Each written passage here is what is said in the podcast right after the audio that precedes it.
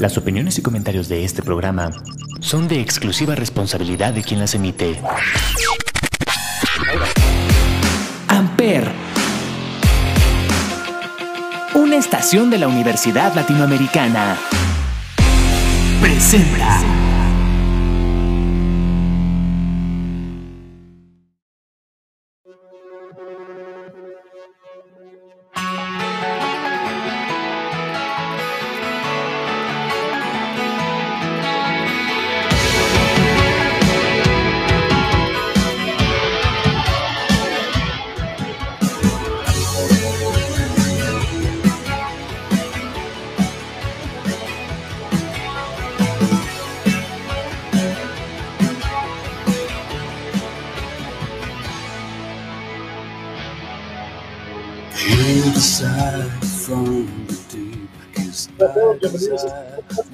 A Unidos en el aire a través de Amper Radio de la Universidad Latinoamericana y como todos los miércoles nos acompaña Olivier. Olivier, ¿cómo estás?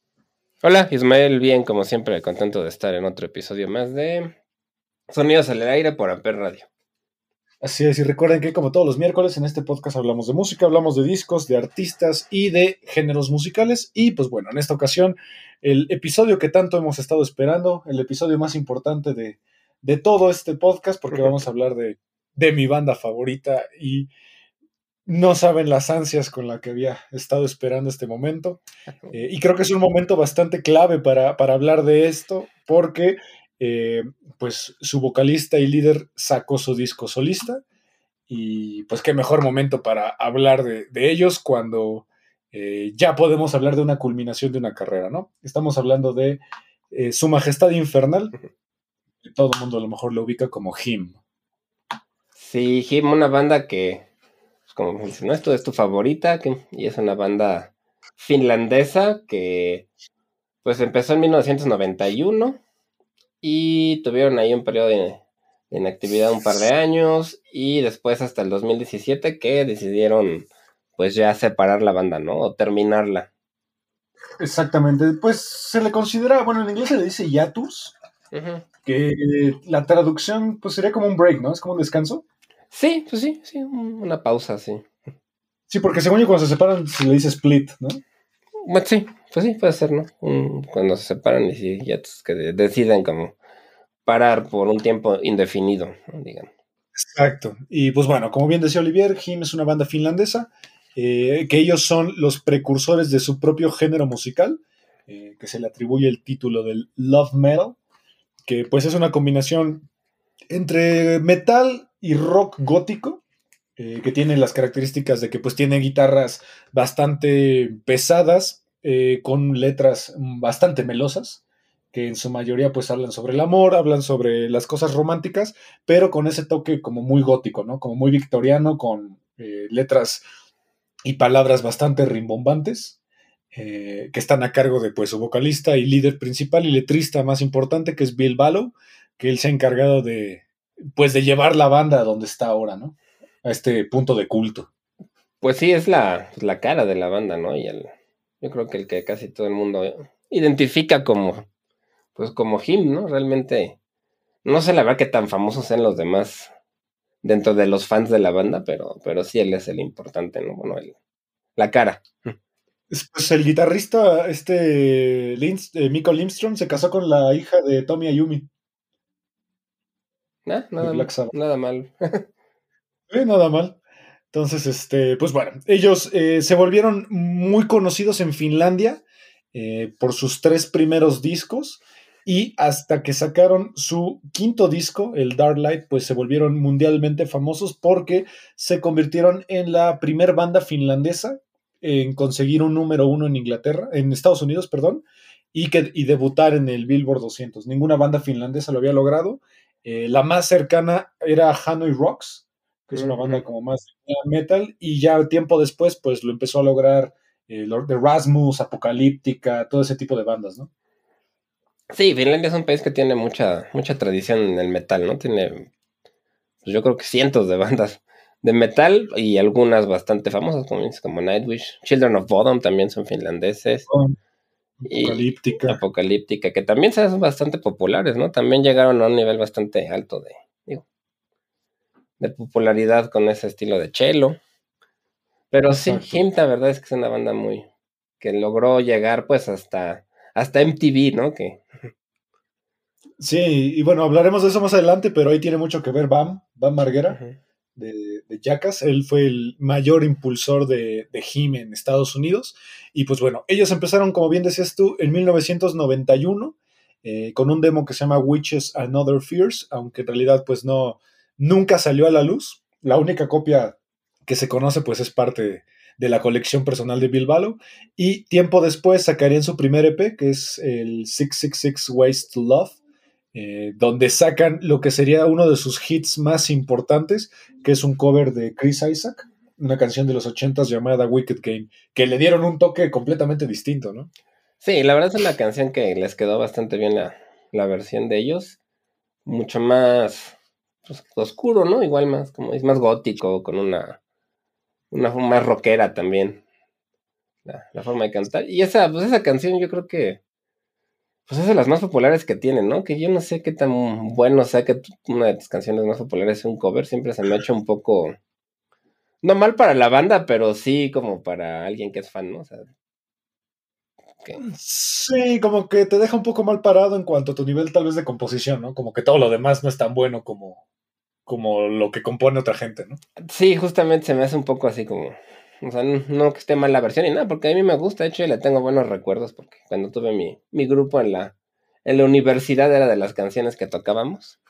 Sí, nosotros también. Y es una Sí, canción, es- pues es simple de tocar, realmente no es tan compleja y, y de hecho yo no conocía la original hasta que ya leí que era un cover y ya escuché la original.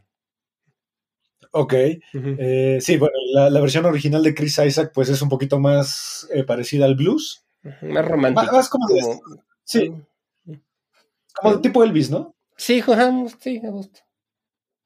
Sí, más, más Como- clásico. como más clásica y pues bueno, ellas la convirtieron a un punto en el que pues podríamos decir que la resurgieron como una canción de metal gótico eh, y aparece en su primer disco Greatest Love Songs Volumen 666 de 1997 donde pues bueno, empezarían con esta tradición de, de que Bill Ballo aparezca en las portadas de casi todos sus discos eh, que se volvió un emblema y aquí es donde aparece pues el símbolo más importante de Him que es el Heartagram que es una fusión entre un corazón y un pentagrama, ¿no?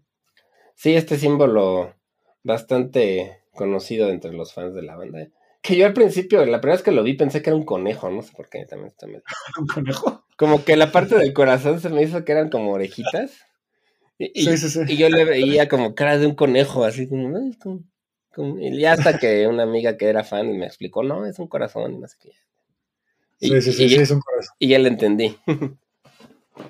Pero sí es un símbolo muy conocido de la banda. Exacto. Entonces vamos a escuchar esta versión que ellos tienen de Wicked Game de el gran Chris Isaac. Y pues bueno, sugiero que escuchen la original para que vean la transformación que le dieron, ¿no? Este es Wicked Game de Him del disco Greatest Love Songs Volumen 666. Vamos.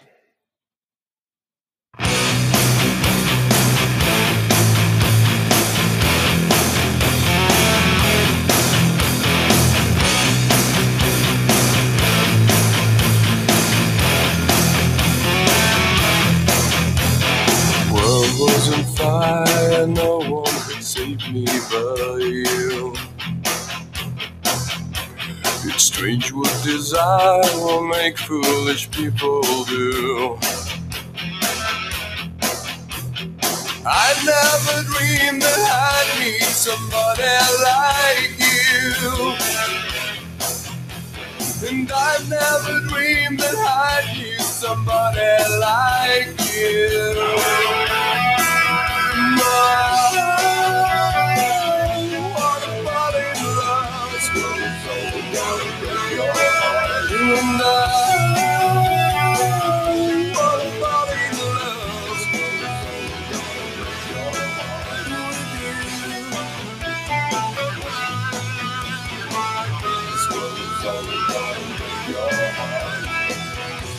What a wicked game to play make me feel this way. What a wicked thing to do to let me dream of you. What a wicked thing to say You never felt this way.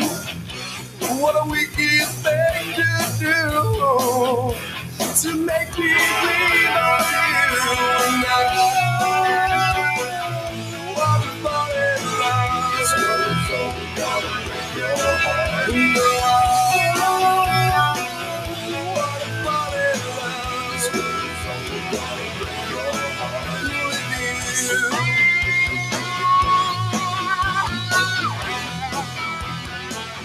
Esta fue Wicked Game del disco Greatest Love Songs Volumen 666 de Him, una versión de Chris Isaac, a la que se le dieron un giro completamente distinto, ¿no?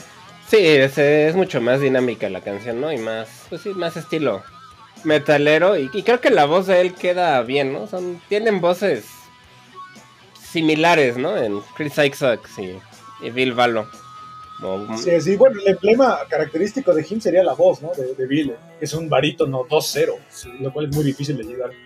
Sí, sí tiene una voz bastante gruesa y muy... Se me hace un poco en la vena de Jim Morrison o Danzig o de ese estilo como gruesa. muy- ¿Sabes? Como quien, como Peter Steele de Fatal Negative. También un poco, sí, es una voz que se escucha muy, muy profunda, ¿no? Así es. Y pues bueno, ellos eh, empezaron con acusaciones de que eran cultos de Satán, eh, por todas estas referencias al número 666, por el pentagrama y todo eso. Pero Bill Vado lo que trataba de explicar con toda esta analogía era que pues el amor y la maldad se podían combinar en un solo símbolo y de que pues el amor al final es una tragedia que nos lleva a hacer cosas malvadas. Pues sí, sí, realmente. Pero no se me hace, ¿no? Satánico, nada más por el nombre, realmente, porque no. ¿No? O sea, no sé por qué los acusaron de esto más allá del nombre. Bueno, son los noventas, estaba de moda, por ejemplo, todo lo de Marilyn Manson, que todo era satánico, y la iglesia de Satán de Anton LaVey, todo eso estaba de moda. Sí, también es una época en la que se espantaban muy fácil con la música y que al final les terminaban ayudando, ¿no? Hacían más publicidad. Sí, no existe la mala publicidad. Eh, por ahí, pues bueno, en el año 99 llega eh, un tecladista nuevo y ese tecladista eh, llamado, bueno, se le conoce como Burton, pero es Jane Purnien, le da un giro distinto a la banda ya que mete estos ambientes con un sintetizador mucho más, más accesibles. De hecho, el primer disco no es tan accesible, se escucha muy sucio. Este disco, el Razor Blade Romance, se escucha mucho más accesible. De hecho, yo sugeriría que es el disco con el que pueden en- entrarle a Him. Y por ahí hay una curiosidad, que originalmente el disco se iba, se iba a llamar Slippery When Dead, que es un tributo a Bon Jovi. Sí, justo bon lo que tiene estaba pensando. Es Slippery When Wet, ¿no? Slippery When Wet. Y originalmente sacaron unas copias con el nombre de Her. En la portada dice Her, porque eh, encontraron que había una banda, no me acuerdo de dónde, que se llamaba Him. Sí, justo ahora que lo estaba buscando en, en Wikipedia me apareció la otra banda. Una banda creo que es gringa. Por lo que me Mm. salió aquí. American Band de post-rock. Ah, cierto, cierto. Sí. No los he escuchado, la verdad. Sí, y llegaron a un acuerdo eh, para poder cambiar su nombre oficialmente a Him, pero existen unas mil copias eh, con este nombre de Her y es una súper rareza. Pues sí, para los coleccionistas, ¿no? Sí, exacto. Que por ahí Y, pues, existe otra cosa que se llama Her, ¿no? Una chica que canta y que creo que se llama. Ah, sí, es una productora que creo que ahorita en los Grammys le fue bastante bien. Sí, por ahí le vi. Eh, y pues bueno, se volvieron populares porque su, su canción más famosa, Join Me in Dead, que actualmente es pues como una de las canciones más memorables de esta banda, apareció en dos películas, Resident Evil Apocalypse y una que se llama The 13th Floor, no sé si lo ubicas, Híjole, es que, qué triste por ellos porque las dos son malísimas, ¿no? Las películas. No la, Sí, no sí. la canción, sino la película, híjoles. Exacto, 13th Floor, a mí no me molesta tanto. A mí se me hace mucho- como una mala copia de Hellraiser, como de ese estilo. Eh, ok, trata como un poquito también como la temática de Matrix, por ahí, pero pues no, no. Ah, no, me estoy nada. confundiendo. Estoy pensando en 13 fantasmas. No, thir- 13th Sí, Floor. 13 fantasmas es la que se parece un poco a la de Hellraiser. Y el 13 fantasmas, el otro es que hay un piso como virtual, ¿no? En un edificio. Que pueden ir a diferentes épocas a resolver crímenes. Sí, ya esa, esa sí no está tan mala como la de 13 fantasmas. Sí, no. Sí, esa no es tan mala, pero bueno, les dio un poquito más de, de renombre y pues bueno, de aquí sale uno de los singles más importantes de Him, donde empezamos a ver esta forma de escritura de Bill Ballon, la que pues se caracteriza mucho por, por lo rimbombante de, de su escritura muy, muy romántica, muy al estilo gótico, ¿no? Sí, justo, es como muy del romanticismo, ¿no? De la época del romanticismo, de que podría ser como por ahí como tipo Alan Poe. o- Sí, pues esa es la idea, justo, que, que sea como muy similar a Poe. Y pues bueno, vamos a escuchar esta canción, Joy Me in Death, que pues lo más importante de la canción es su, su riff, ¿no? De, de teclados. Vamos.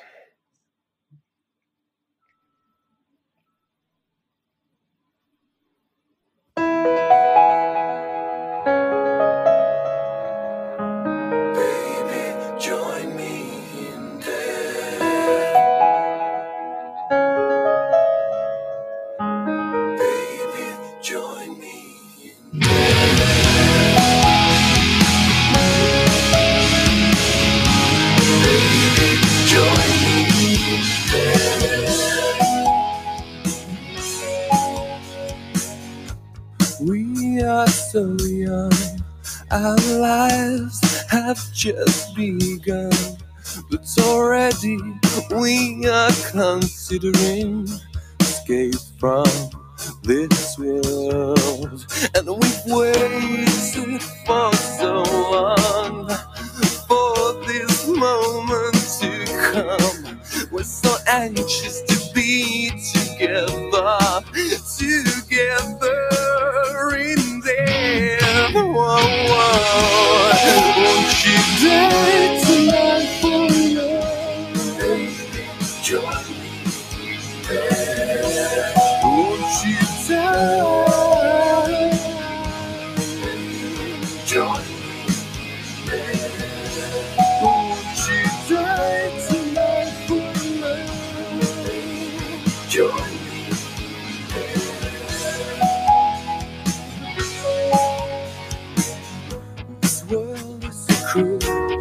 place and we're here only to lose. So before life tears us apart, let's death bless me with you. Whoa, whoa. Will you die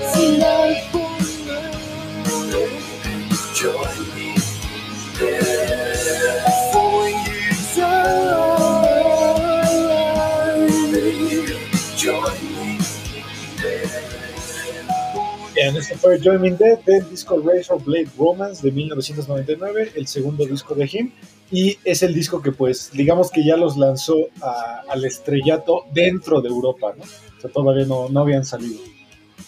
Sí, es que en Europa hay una, ya hemos dicho muchas veces, ¿no? Una, como una escena muy grande del metal, del gótico, de, de todo esto, entonces pues es, es normal, ¿no? Y además que ellos son de Finlandia, ¿no? Que es un país que, pues que no es tan conocido dentro de la música popular, sobre todo.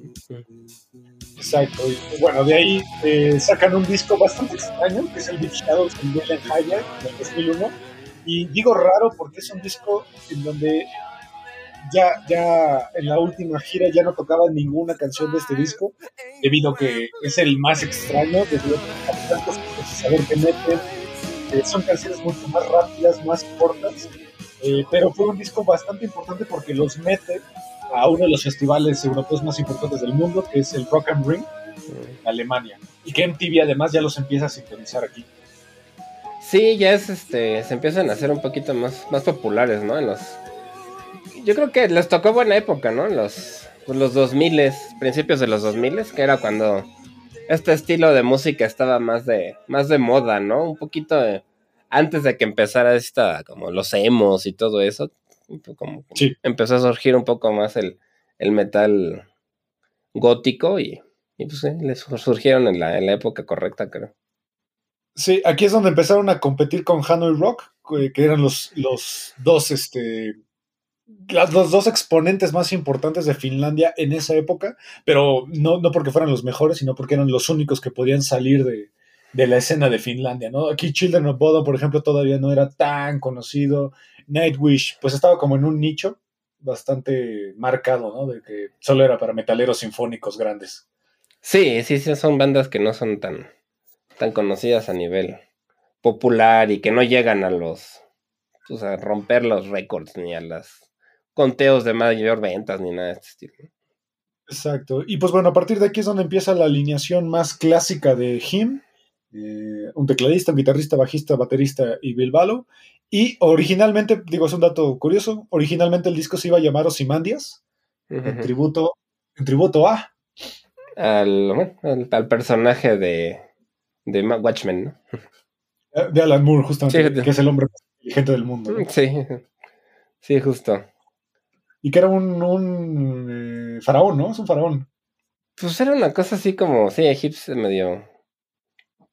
Bueno, a él le gustaba, ¿no? Los temas egipcios. Sí, Ozymandias era como Sí, algo de la cultura egipcia, sí. creo que sí. Y pues bueno, a partir de aquí es donde conocen al que actualmente es el infame Bam Margera, ya que él empieza a dirigir varios de sus videos, porque, eh, digo, quien no conoce a Bam Margera, eh, seguramente alguna vez han escuchado hablar de Yacas, este programa de MTV donde eran idiotas haciendo idioteces. Eh, y Bam Margera era parte de este elenco, pero además tenía una propia serie que era Viva la Bam, donde hacía bromas, donde hacía videos de skate, y ahí es donde él empezó a poner canciones de Him, y es donde los empezó a popularizar un poco más en Estados Unidos, ¿no? Sí, yo creo que yo escuché Him, de hecho, viendo esos programas. Me me acuerdo que salía mucho también otro, Alkaline Trio, creo que se llama, ¿no? Sí, Alkaline Trio, Mm, sí. Que era como, no sé si... Van Marguera no tocaba, ¿no? También eran sus amigos, nada más, no creo. No, creo que te estás confundiendo con CKY, Ah, sí que White, sí, cierto. la, la banda de su hermano. Justo, la banda de su hermano, sí. CKY. Sí, también. Ajá. Sí, porque bueno, quien no lo sepa, en los videos de skate eh, se, se eh, estila poner canciones de bandas para acompañar la, la travesía, ¿no? Del, del skater. Sí, esas cosas son que hay muchas. Hay muchas bandas que son consideradas como skaters, ¿no? También en Fumanchu, creo Sí. que. Munchu, sí, eh, Pennywise, eh, Black Flag, todas esas. Eh, se, se popularizaron gracias a los videos skates y pues bueno, una de esas bandas fue Him, gracias a Bam Margera, que para mí es lo único bueno que ha hecho Bam Margera. Pues Jackass tuvo mucho éxito, ¿no? Pero realmente, que, bueno, eran muchos, ¿no? Johnny Knoxville creo que es ahí el, el fuerte. a mí Bam, es el- creo que Bam era el que peor me caía. Luego tuvo. Ese era el de Viva la Bam, que salía con su papá y lo molestaba, que le daba. Le, le pegaban en la panza y todo el tiempo lo jodía. Sí, era él, era, Sí. era él. Este, y pues bueno, de este disco se desprende una de mis canciones favoritas, que tiene también uno de los arreglos de, de sintetizador más geniales que hay en la banda. Y vamos a escuchar Heartache Every Moment de el Deep Shadows and Brilliant Highlights. Vamos.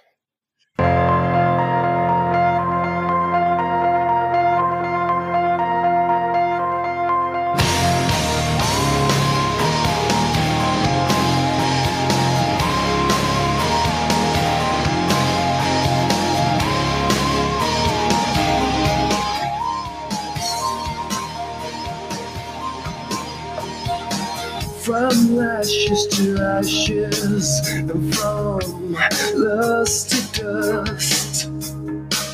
Your sweetest torment, I'm lost, and no heaven can help us. Ready, willing, and able to lose it all for a kiss so fatal and so.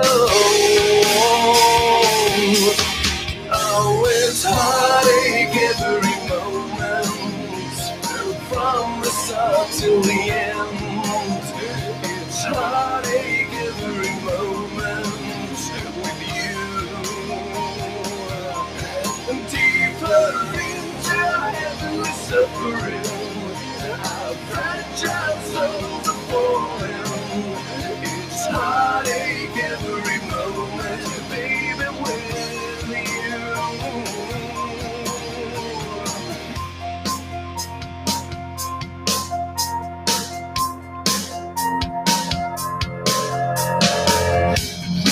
Sense the danger, but don't wanna give up. There's no smile of an angel without the wrath of God. Oh, it's heartache every moment, from the start till the end. It's heartache every moment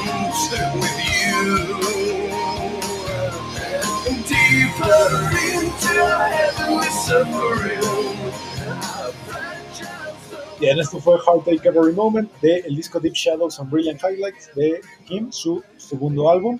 Y a partir de aquí, pues harían un giro bastante extraño, ya que en el siguiente álbum sería el primero donde Bill no, no aparece en la portada y donde popularizarían su famoso Heartagram. Sí, no sé si era para no, no verse tan ególatra él, no sé, o... Sí. no sé, o para, porque supongo que si sales todo el tiempo todo en la portada, como que estás haciendo un poco menos a tus compañeros de banda, no sé, ¿no? Pues, eh, no sé, pasa mucho en muchas bandas, ¿no? O sea, de que el vocalista casi siempre es el que todos miran. Sí, claro. Que también, pues es supongo el más guapo, ¿no? Él era, también es un cuate que lo, lo reconocían mucho las chicas por guapo, ¿no? Sobre todo la- las chicas metaleras lo seguían mucho. Sí, lo sexualizaban bastante. Eh, bueno, en el 2003 sacan el Love Metal, el disco que da nombre al género que ellos eh, crearon y que además aquí le venden a Bam Margera los derechos internacionales de distribución de, del Heartagram y él empieza a dirigir todos sus videos, eh, lo cual es muy chistoso porque hay, hay un documental en YouTube de cómo no tenía ni idea de cómo dirigir videos y tuvo que, no se dio cuenta lo caro que era dirigir un video para bandas tan grandes y que él empezó con presupuestos de 6 mil dólares y se dio cuenta que con 6 mil dólares no haces nada. No, pues no a un nivel así grande. Que ya ahorita a lo mejor y ya pueden hacer algo mejor, ¿no? Pero, Sí, sí, eso sí. pero en Eh, esa época bueno, sí este- era caro. Exacto, y en este disco pues empiezan con canciones mucho más largas, eh, canciones que llegan incluso a los nueve minutos, eh, canciones con, un, con una forma de escritura un poco más estructurada y es el, para mí es el disco más emblemático de ellos, el que sintetiza prácticamente todo su sonido.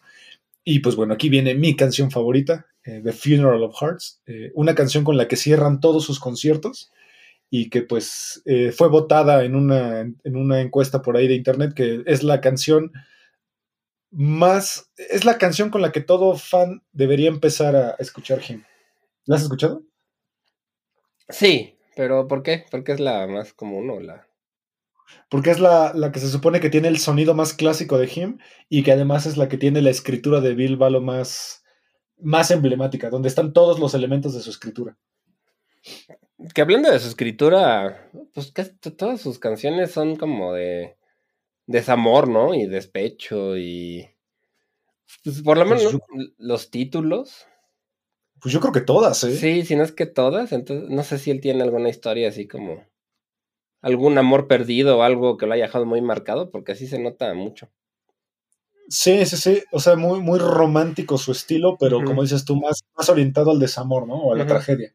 Sí, la tragedia, el desamor, o a lo mejor pues por mi propio estilo gótico y romántico que pues también Pues se sí, trataba es de... estilo gótico pues, se caracteriza por eso, ¿no? Por ser como el amor trágico, que Poe Poe hacía mucho eso con sus escrituras románticas. Sí, sí, sí, era mucho de, de tragedias y de... de- O, ¿sabes quién? Bukowski, Charles Bukowski, que también era muy de ese estilo. Sí, que él ya mucho tiempo después, pero sí. Exacto, entonces pues bueno, vamos a escuchar The Funeral of Hearts de este gran disco llamado Love Metal. Es mi canción favorita de Him y mi disco favorito de Him. Ok, vamos. Love's the funeral of hearts and a note for cruelty when angels cry blood on flowers of evil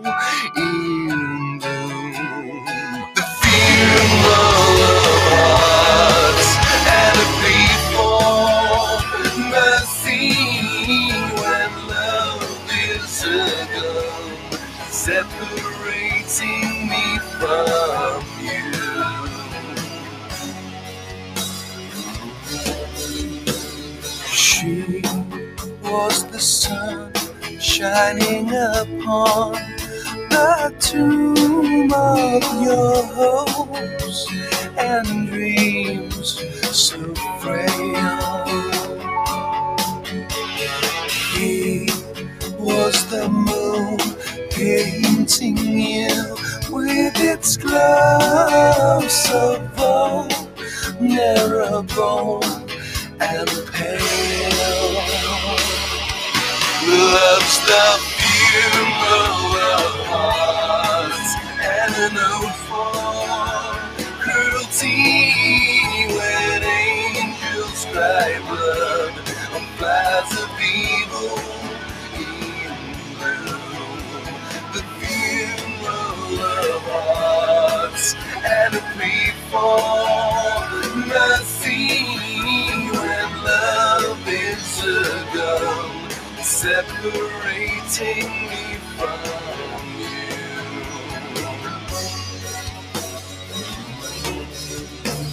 She was the wind carrying in all the troubles and fears he for years tried to forget.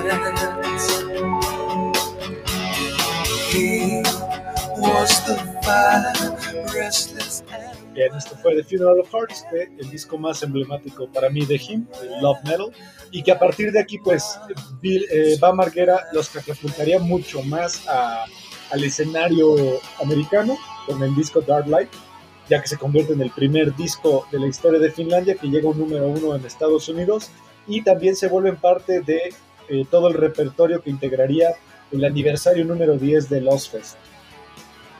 Sí, aquí ya, aquí sí ya recuerdo haberlos escuchado más, más, más seguido en, sobre todo en MTV, ¿no? O sea, en ese tipo de, de programas que había donde ponían rock. Sí. Y se nota, ¿no? Se nota la producción ya más pulida, más fina, no sé, ¿no? Más Sí, claro. Sí, antes tenía un estudio, un estilo un poquito más sucio, eh, pero bueno, una de las características también importantes es su, su en vivo, ya que eh, se dice que es una banda súper fiel al sonido en vivo, tocan bastante armónico entre todos, y se nota en esa presentación de Lost Fest. Para quien no sepa qué es el Lost Fest, es el concierto que organizaba cada año Ozzy Osbourne eh, para dar a conocer bastantes bandas de- del mundo metalero de glam.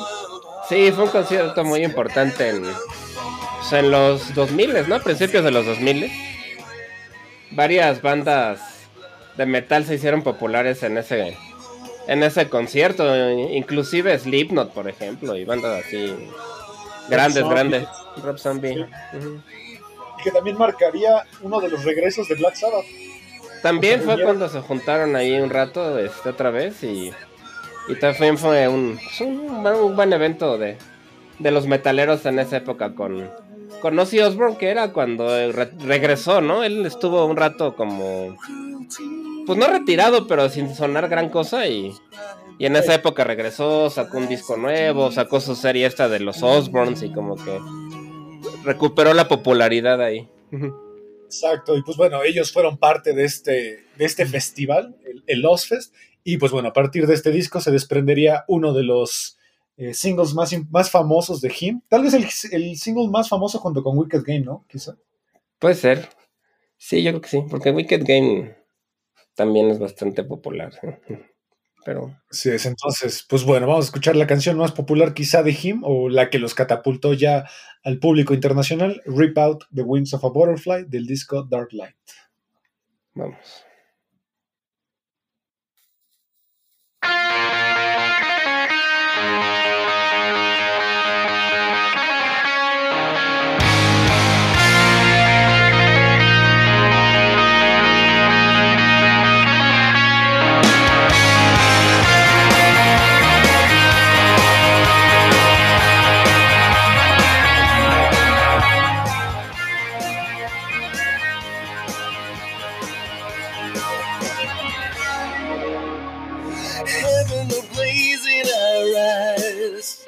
We're standing still in time.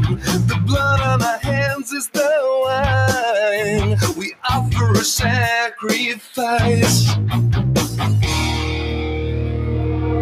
Come on and show them your love. Rip out the wings of a butterfly for your soul, my love. Wings of a butterfly for your soul.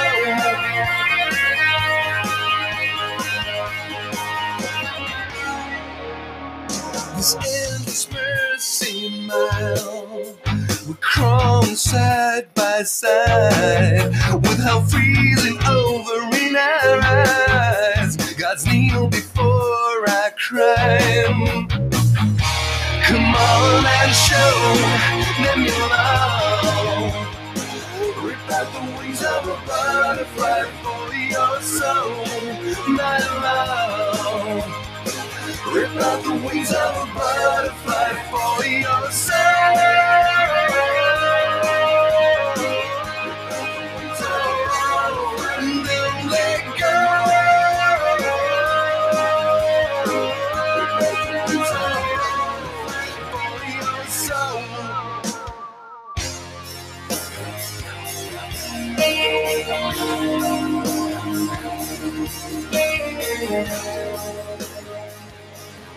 Este fue Rip Out the Wings of a Butterfly de Disco Dark Light y que posiblemente sea uno de los riffs más conocidos ¿no? de ellos.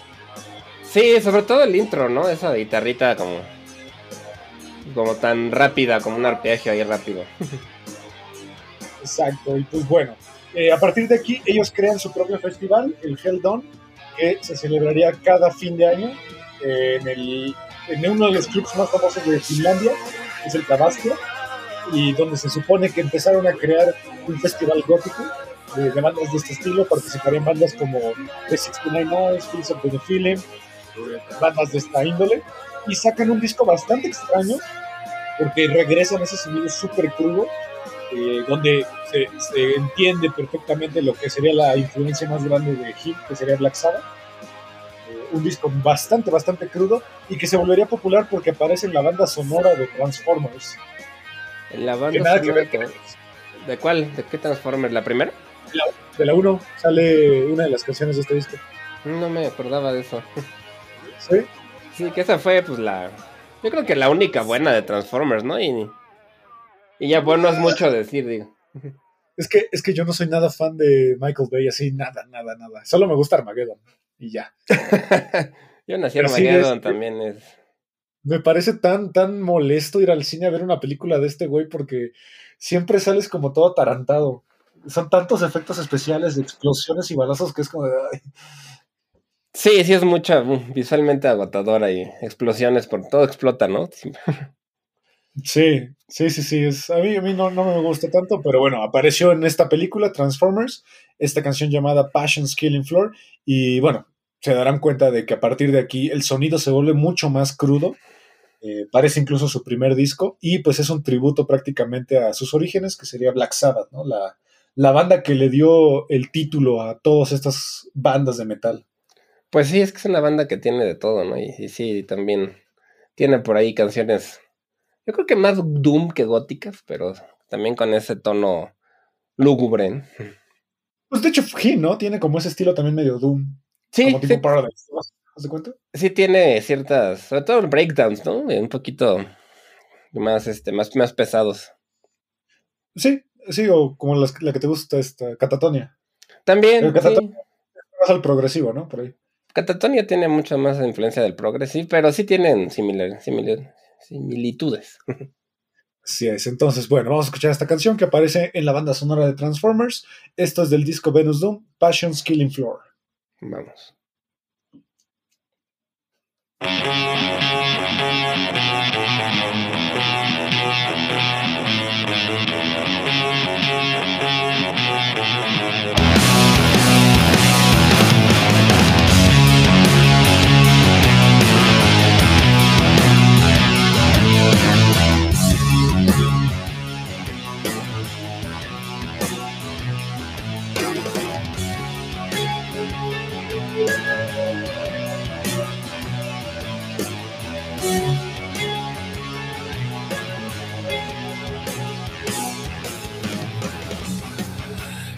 poetry carved in flesh. This beautiful hell of ours. To the deadly sin we confess. Tears of joy fill our eyes. We are saved with his fingers. Cry out their prophecies of doom. My heart's a graveyard, baby, and to evil we make love. All our passions killing flow. In my arms you both sleep safely, and of lust we are reborn. All our passions killing flow.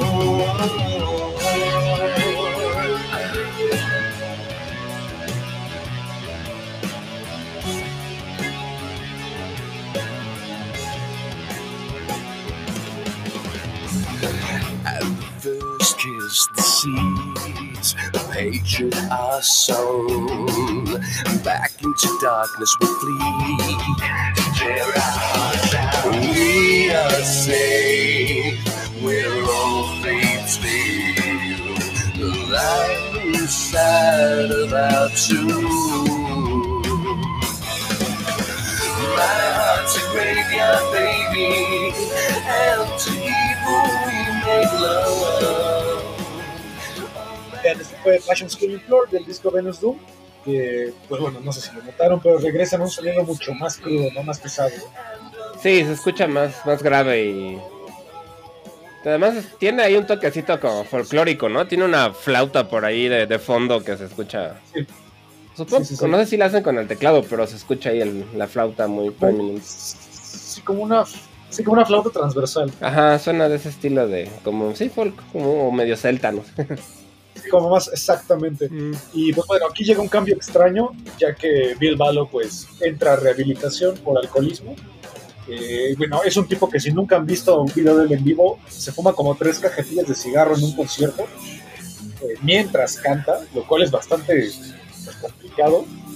Eh, y pues bueno, entra en una rehabilitación también por alcohol y sacan un disco que mucha gente pues lo vio con, con mucho desprecio es un disco bastante complicado porque pues, es un disco medio conceptual que habla sobre algunos eh, dioses griegos eh, o personajes griegos más bien como Democles y que además todo está escrito como si lo hubiera escrito Charles Baudelaire es uno de los poetas malditos que se supone que es uno de los poe- poetas más difíciles de leer Sí, sí, es, no digo, no es que haya leído yo mucho, pero sí es un poeta como pesado, ¿no? Eh, es bastante pesado. Y pues bueno el disco tiene eh, varios enemigos ya que regresa a ese sonido mucho más eh, más accesible con muchísimos sintetizadores. De hecho parece un disco de Depeche Mode se escucha mucho más eh, sintetizado. Todo las guitarras pues dejan de tener tanto protagonismo. Hay un solo de guitarra en todo el disco lo cual es bastante peculiar también y pues bueno se convierte en un disco bastante dividido entre los fans Pues supongo por eso, ¿no? Por el cambio de, de estilo. No, no suele caer muy bien cuando cambian el estilo los, los artistas que a uno les gustan, ¿no? ¿Estás a favor de eso? De que las bandas experimenten de repente en estilo casi casi de 180 grados. Pues no tanto, depende. Pero así en general, pues no, porque siento que. Pues Te pongo el ejemplo como de Linkin Park. ¿Cómo? Se te fue el- O- Te pongo por ejemplo a Linkin Park. Cambiaron casi casi Ah. radicalmente. Pues sí, aunque creo que ellos lo hicieron de una manera un poco más sutil, ¿no? O sea, no, no fue de un disco al otro, sino como que poco a poquito. Ok. O y, y hay bandas que cambian mucho de una a otra así radical, como de pronto ya se escucha como otra cosa. o Anathema, por ejemplo, si escuchas su primer disco y el último. Ah, sí, eso nada que ver uno con otro. Que la verdad a mí me gusta más el, la segunda etapa de Anatema. Sí, me- me- De hecho, Ana- Anathema y Him, ¿no? Tienen muchas similitudes. Por ahí. también tienen pues, temas parecidos de amor y desamor, tonos góticos. La voz algo grave, aunque no tanto, ¿no? Anatema es un poco menos, menos grave Sí. la voz, pero sí también tienen similitudes. Creo que Him tiene menos instrumentación, ¿no? Son cuatro, ¿no? Him son cinco y Anathema son como siete, ¿no? Aparte, En tres vivo sí son varios, sí. Eh, tres son hermanos ahí. Y de hecho, Bill Balo ha participado en algunas canciones de, de Anatema. Sí, son, sí son este, pues, gente que se conoce, ¿no? En, como del mismo círculo. Exacto. Y pues bueno, vamos a escuchar una canción de este disco para que pues, se den una idea de- del cambio tan radical que hicieron. Esta canción se llama Heart Killer y es del disco Screenworks Loving Theory and Practice. Vamos.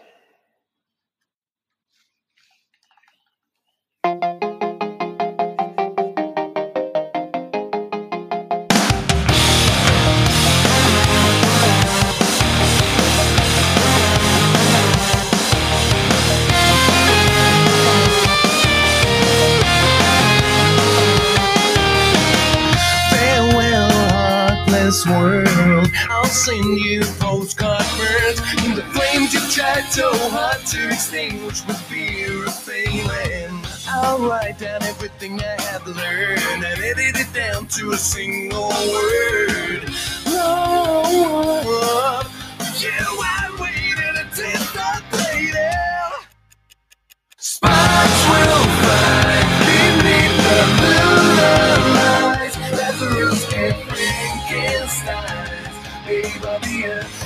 flatline for a hope killer. Little we die. I bought the best alive. For you, I'm open wide. Babe, a a killer.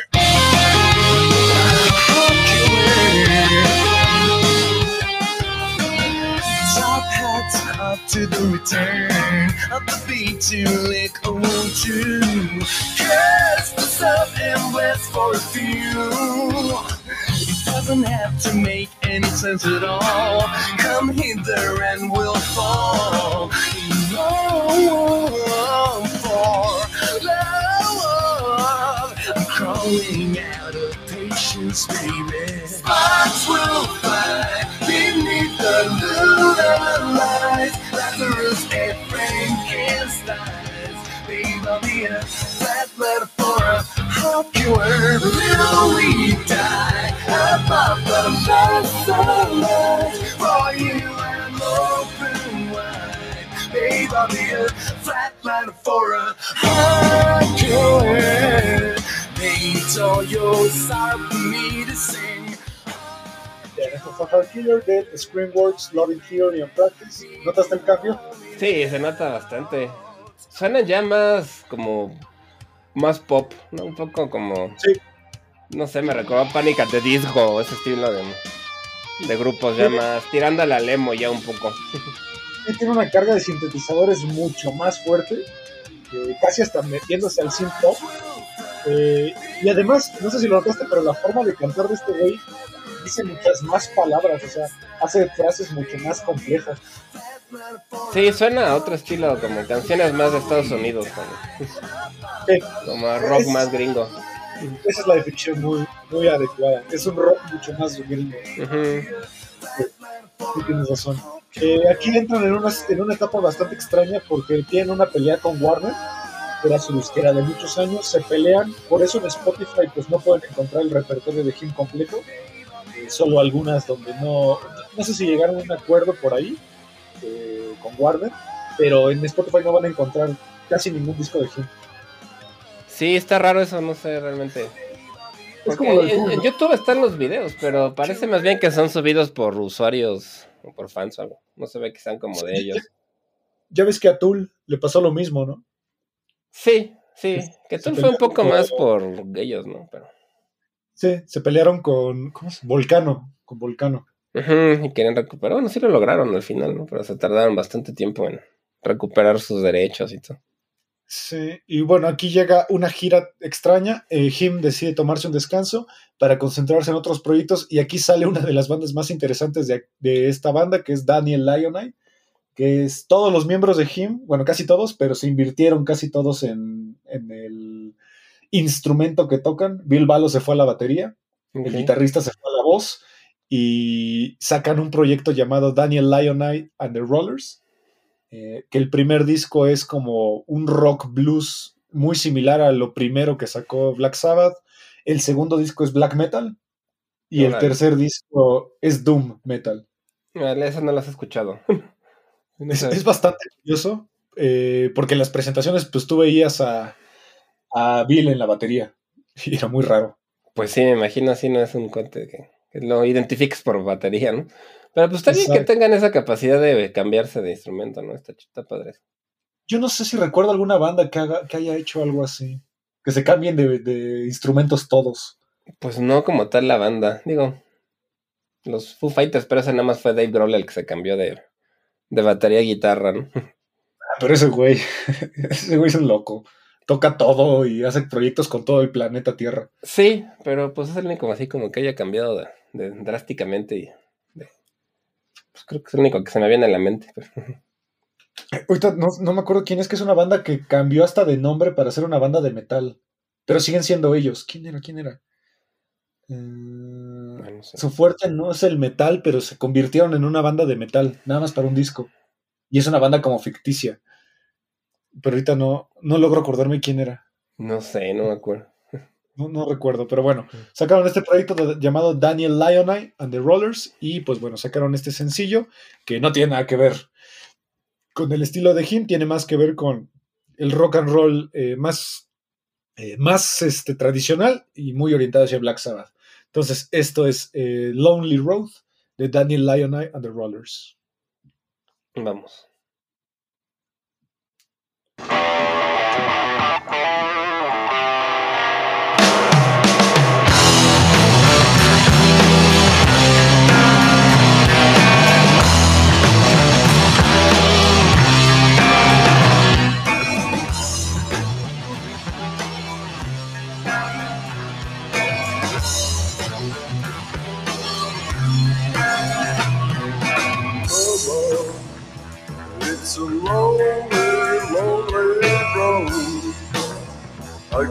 Gotta do this on my own. It's a lonely, lonely road. Mama, mama, how you going home? Mama, mama, I am so alone. Mama, mama, how you going?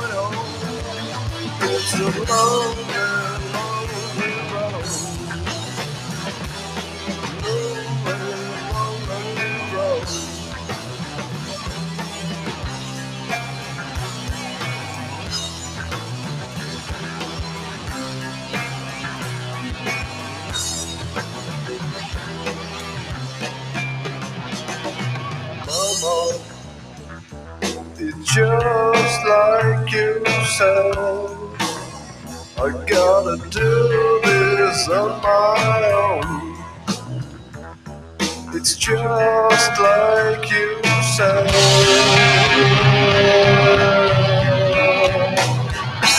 Mama, mama, I ain't going home. Mama, mama, I am so alone. Mama,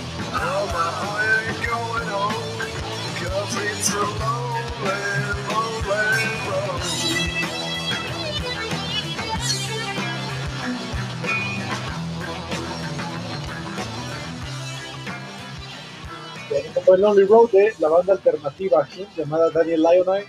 ¿A qué te suena? Esta me sonó súper Danzig, fíjate.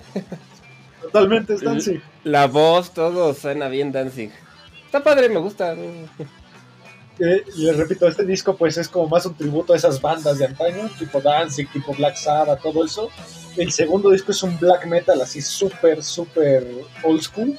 Y el tercer disco es un doom metal más tirándole como a Paradise Lost. Órale, suena interesante. Lo, lo voy a escuchar porque sí está, está padre. está como que quisieron, quisieran hacer algo diferente, ¿no? Así es. Y pues bueno, llega el último disco de Him del 2013, el Tears on Tape, que es un tributo completo a Black Sabbath, a esos eh, sonidos más de Doom. Eh, aquí tuvieron que buscar una disquera nueva y encontraron una llamada eh, Rise Above Records, que no sé si lo ubicas al, vocal, al dueño, que es el vocalista de Cathedral. No, ¿Ubicas esa banda? Catedral, Catedral, sí, nada, es que no lo he escuchado mucho, pero... pero de hecho hay un grupo que se llama Rise Above, ¿no? Eh, ¿No es Rise Against? Ah, igual. Bueno, estoy Creo que es confundido. Rise Against. Ujú, puede ser. Pero bueno, el vocalista de Cathedral tiene una disquera, ahí se mete Him y sacan lo que para mí es uno de los discos más geniales que he escuchado en mi vida. Eh, el último disco de Him, 2013. Eh, cuatro años después eh, se separarían, vinieron a México a una gira de despedida y pues bueno, terminaron la relación entre ellos eh, con buenos términos, debido a que pues ellos explicaban que llevaban más de 25 años con la misma gente en el mismo salón de ensayos y pues ya era hora de, de un respiro, ¿no? Pues sí, sí, supongo que llega un momento en el que ya se cansan, ¿no? De hacer lo mismo, de, o de estar todo el tiempo juntos, ¿no? Así es. Y pues bueno, este disco es bastante emblemático ya que está escrito eh, en todo, todo el booklet está bastante chido porque está escrito en un idioma eh, que ahorita no recuerdo cómo se llama, que son eh, rayas y puntos, casi casi como si fuera código Morse. El cuneiforme, el- Ajá, es algo así, no me acuerdo ahorita cómo se llama el idioma, pero está bastante chido. Todo, todo el disco, todas las letras están escritas de esa manera. Es un disco que se mete otra vez como mucho al ocultismo. De hecho, ahí tiene muchas influencias de Lovecraft, tiene muchas influencias este, de Edgar Allan Poe, incluso hay muchas referencias a David Lynch eh, en este disco. Y pues bueno, esta canción, eh, pues creo que representa muy bien lo que podría ser un tributo a Black Sabbath. Esta canción se llama All Lips Go Blue y es del gran disco Tears on Tape, el último disco de Him. Ok, vamos.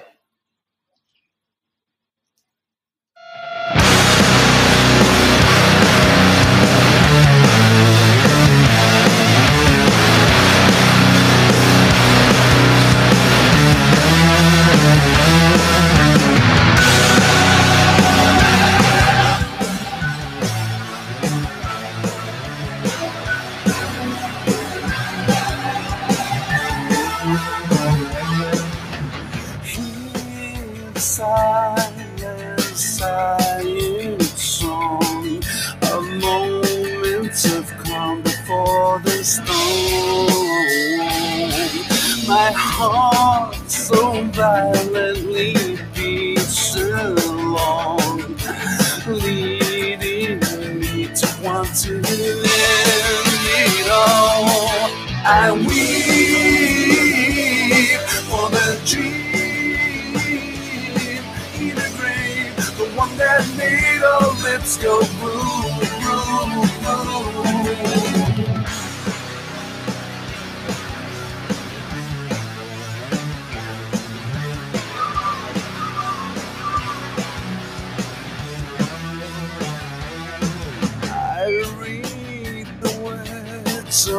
Torn down walls, reminding me how much I love you.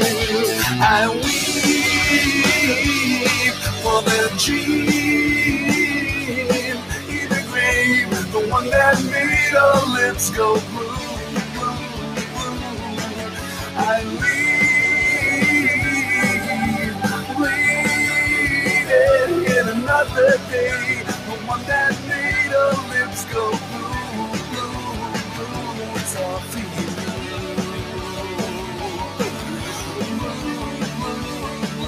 It's all for you. Ya en este fue All Lips Go Blue del disco Tears on Tape, el último disco de Him y que pues básicamente es un tributo a Black Sabbath. Sí, se escucha bastante, ¿no? Sobre todo al principio, ese riff bastante como de stoner, ¿no? Pues sí, de hecho, Stoner, no sé sería la palabra. Sí, sí está bastante... Sí recuerda bastante a Black Sabbath. Sobre todo su primer disco, ¿no? Black Sabbath. Sí, justo, tiene este estilo muy... Sí, muy stoner, muy de rock, rock clásico.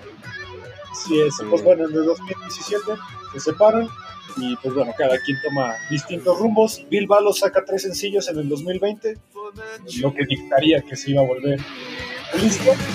Llega la pandemia, puede terminar el disco, tiene que montar un estudio propio en su casa y pues eh, en enero de este año nos regala lo que sería su primer disco solista, el Neo Noah, que hasta hoy he visto bastantes críticas dispares diciendo que es una continuación de Him.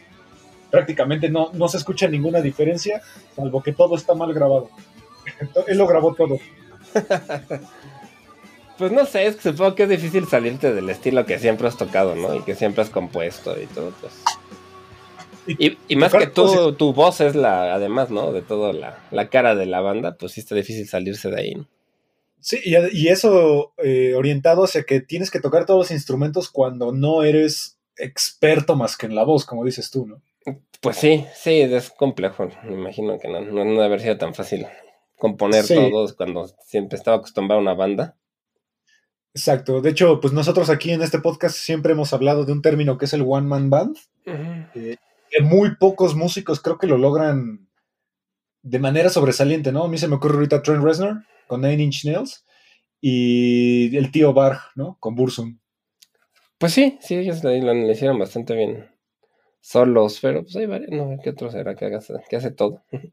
Pues Dave Grohl por ahí tiene también sus discos que él hace todo. Dave Grohl, sí, Dave Grohl es un muy buen exponente de esto. Hace poco sacó uno para su película, ¿no? No creo cómo se llama la banda, pero que es de metal, y él que hizo toda la música solo, supuestamente. Sí, Sí, sí, sí, pues ellos, él, esos son algunas excepciones. En el hip hop se hace mucho. Ah, Eh, sí. Kanye West tiene discos donde él hace todo, todo, todo. Entonces, eh, pues el hip hop es muy común.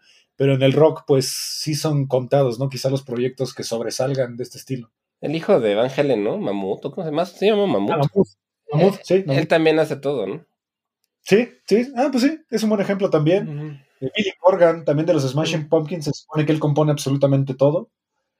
Eh, pero bueno, tiene una banda que lo respalda, ¿no? Sí, también, pero sí. En vivo, pues supongo que sí tendrá que tener su banda, ¿no? Músicos Sí, tiene su esos. banda. Tiene su banda, se presentó el año pasado, eh, hace un mes en el festival justamente en el Heldon, en el, en el Tabastia, en, en Finlandia. Y pues bueno, vamos a escuchar esta canción llamada Neo Noir, que le da título al disco. Sugiero que escuchen la batería porque es la crítica más fuerte que se le ha hecho al disco. Que la batería está grabada casi casi que parece de iPad. Así que bueno, esto es Neo Noir del álbum debut de Bill Ballo. Vamos.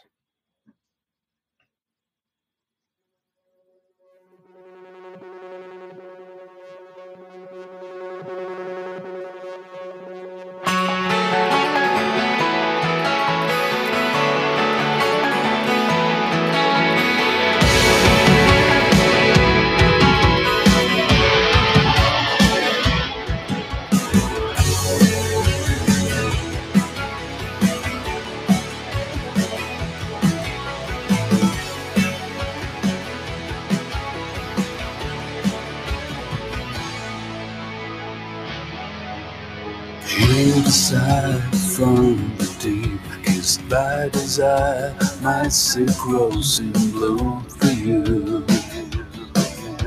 Like eternal water to the ends of the earth and beyond, I must follow you.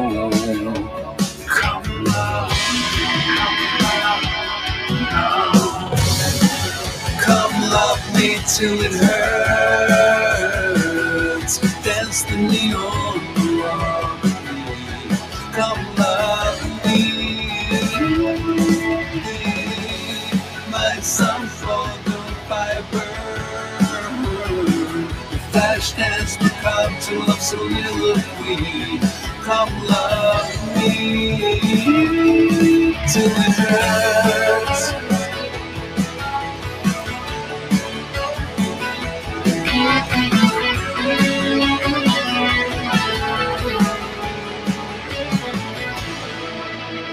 Realize a heart that feels touched by fire,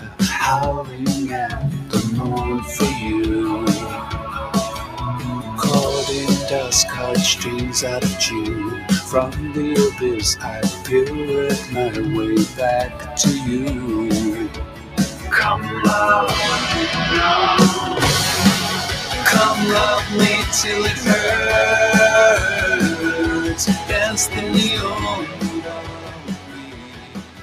Fue Noir, eh, el primer disco solista de Bill Ballo.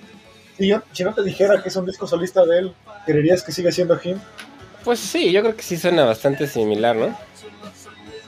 La verdad. No tiene casi diferencias, ¿no? Pues no mucho, a lo mejor como dices que la instrumentación se escucha un poquito menos como elaborada tal vez, porque él tocó todo puede ser, ¿no? Sí, o sea, la batería sí, sí estoy de acuerdo que la batería se escucha demasiado. mm, demasiado monótona.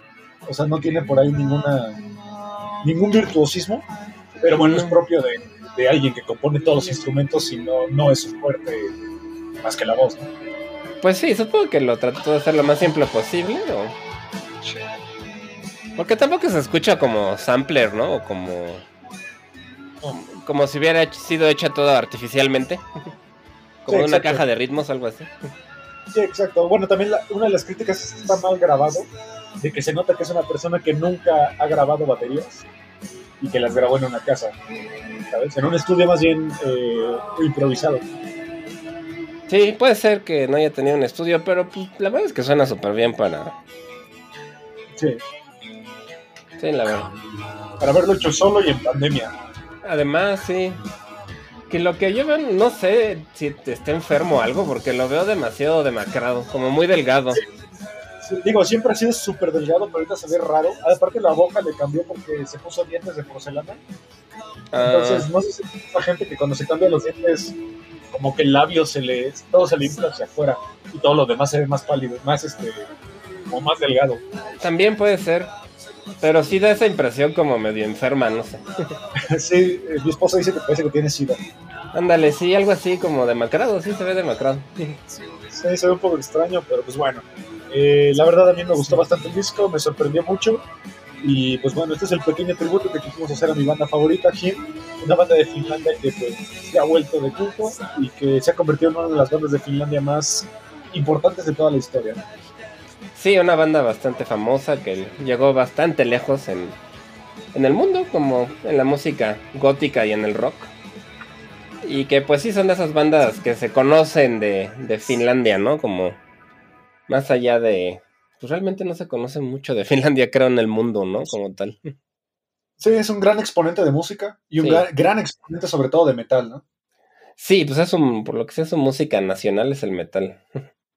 Ok, Entonces el mismo gobierno de Finlandia lo, lo reconoce porque saben que de ahí es donde tienen mucho, pues mucha exportación de, de bandas y de, de música.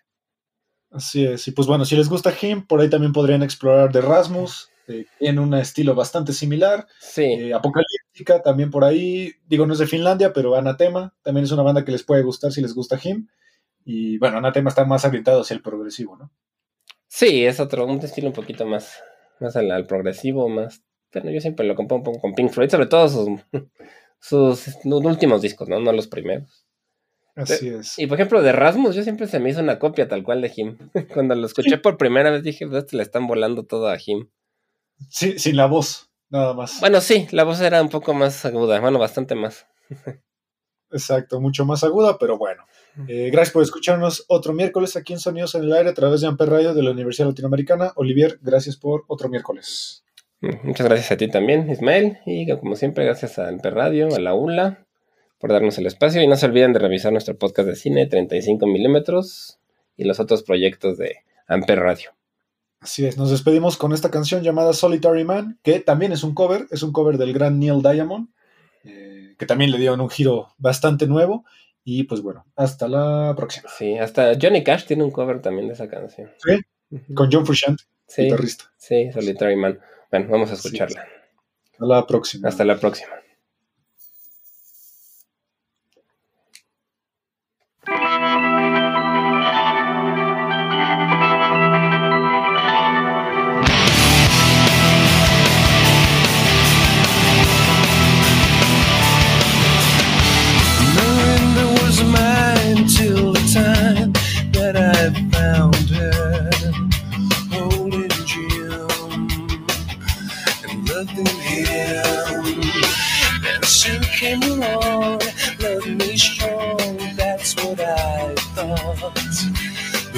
Sue, that died too. Don't know that I will, but until I can find me a girl who'll stay and won't play games behind me, I'll be what I am. Solitary man, solitary man, solitary man. I've had it to him being aware love's a small world, a part-time thing, a paper ring. I know it's been done having one girl who loves you, right or wrong. We go strong.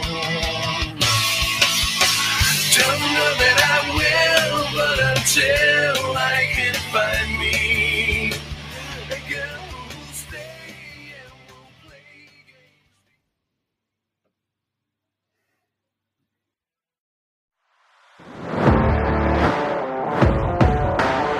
Amper, donde tú haces la radio. Presentó.